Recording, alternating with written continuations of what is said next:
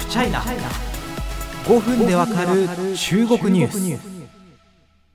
経済安全保障の4本柱をですね一本一本紐解いていくぜっていうことをですねちょっとやってます。あのなんかちょっとお勉強色が強いポッドキャストになるのは嫌だなというふうに僕もあの小学校中学校とかはですねあの正直言ってクラスでいじめられておりまして あのやることがね野球と勉強しかなかったので点取り虫だったんですけれどもその僕でもちょっとまた勉強かってなるようなねあの経済安全保障でございます。あのこの分野をですねあの研究なさったりあるいは情報発信なさったりですねあるいは実務で進めてらっしゃる方々のなんというかその凄さというかね僕人知を超えた凄さみたいなものに本当に尊敬の念しかありません、えー、ということで3本目の柱はですね研究に関連するところでございます。1本目サプライチェーンの強靭化2本目機関インフラこれサイバー攻撃対策、えー、そして3本目いきましょう。官民による先端技術の開発協力です。先端技術ってやっぱかっこいいですよね。ね技術立国日本なんてね、ことが言われてて、まあ、日本人として誇らしいと感じる部分もあるんですが、えー、まあ、同盟国であるアメリカ、そして日本のですねあのすぐ向こうにある隣国、中国がですねこの先端技術をめぐってガチガチの火花を散らし合っているという状況、日本は地政学的にも最前線にあるという国でございます。そこで法律では、え先端技術をですね政府インフラやテロ・サイバー攻撃対策、安全保障などで活用できるというふうに想定しておりまして、してなんでこれをやるのかというと、我が国が国際社会における確固たる地位を確保し続ける上で不可欠というふうにしてます。じゃあ具体的にこの特定重要技術というんですが何をやるんですかっていう話なんですが、まあ、これ多岐にわたりまして宇宙、海洋、量子、AI、健康医療などの先端技術を想定してですねえーまあ、まあ、国がちゃんと資金を支援しますせってところに加えて制度面から社会実装をサポートする協議会というものを設置します。この協議会って何かっていうとじゃあ量子暗号やりますとかこれ例ですよ。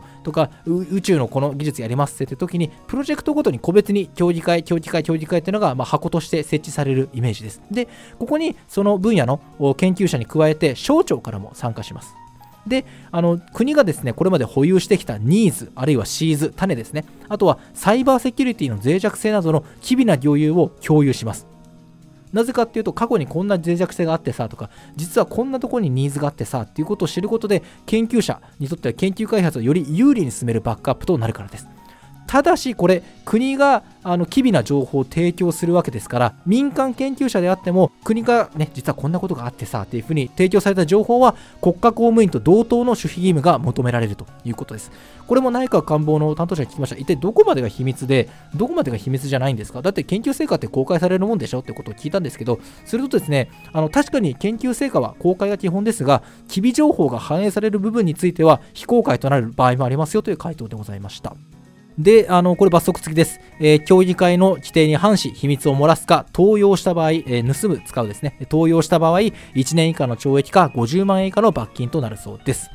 え合わせて2023年度をめどにシンクタンク、まあ、司令塔のようなものですね、が稼働されます。これはどういうものかっていうと、世界中でどんな先端技術の開発が進んでいるかということを情報を集める。そして開発に必要な人材の確保や育成を担います。まあこれど、どう新しく作るのか、既存のシンクタンクとか大学とかに新設するのか、明確には決まっていませんが、あの想定としては今のところ、既存の研究機関への委託というものがあるそうです。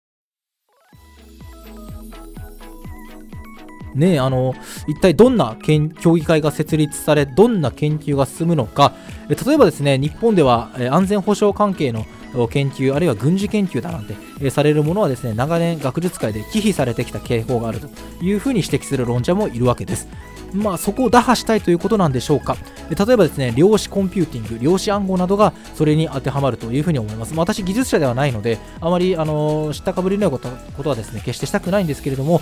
あの暗号でですね決して解読できない暗号だというふうに言われている量子暗号などがおそらく該当するというふうに思われています。まあ、そういったところでですねあの先進的な地位を勝ち取りたいんだという声も声という声もですねあの方々から聞こえてくるところになっております。まあ、そもそもですね先端技術というのは、え日米共同声明でもですね、まあ、お互いこれ協力していきましょうやというふうなまあ約束になっているわけです。そして、えなぜアメリカとかがですね技術派遣に向けて足固めをするのか、それはもちろん中中国が視界に入ってきてるからですよね。え軍事、えー、経済もそうかもしれませんけど、特に技術面で、えー、もう一部は中国はですね、アメリカにキャッチアップしてとか追い越してる分野もあるわけですよね。全部がそうではないですよ。で、やっぱりアメリカって中国は自分たちに追いつかないっていう慢心があったんですけれども、あれ？この技術中国の方がもしかして優れてんじゃね？しかもこれって軍事転用できるんじゃね？っていう恐れがあるから震え上がり、それが米中対立に踏み出す理由の一つとなっているわけですよね。ですので、まあ、今回の官民技術協力、日本のなんか技術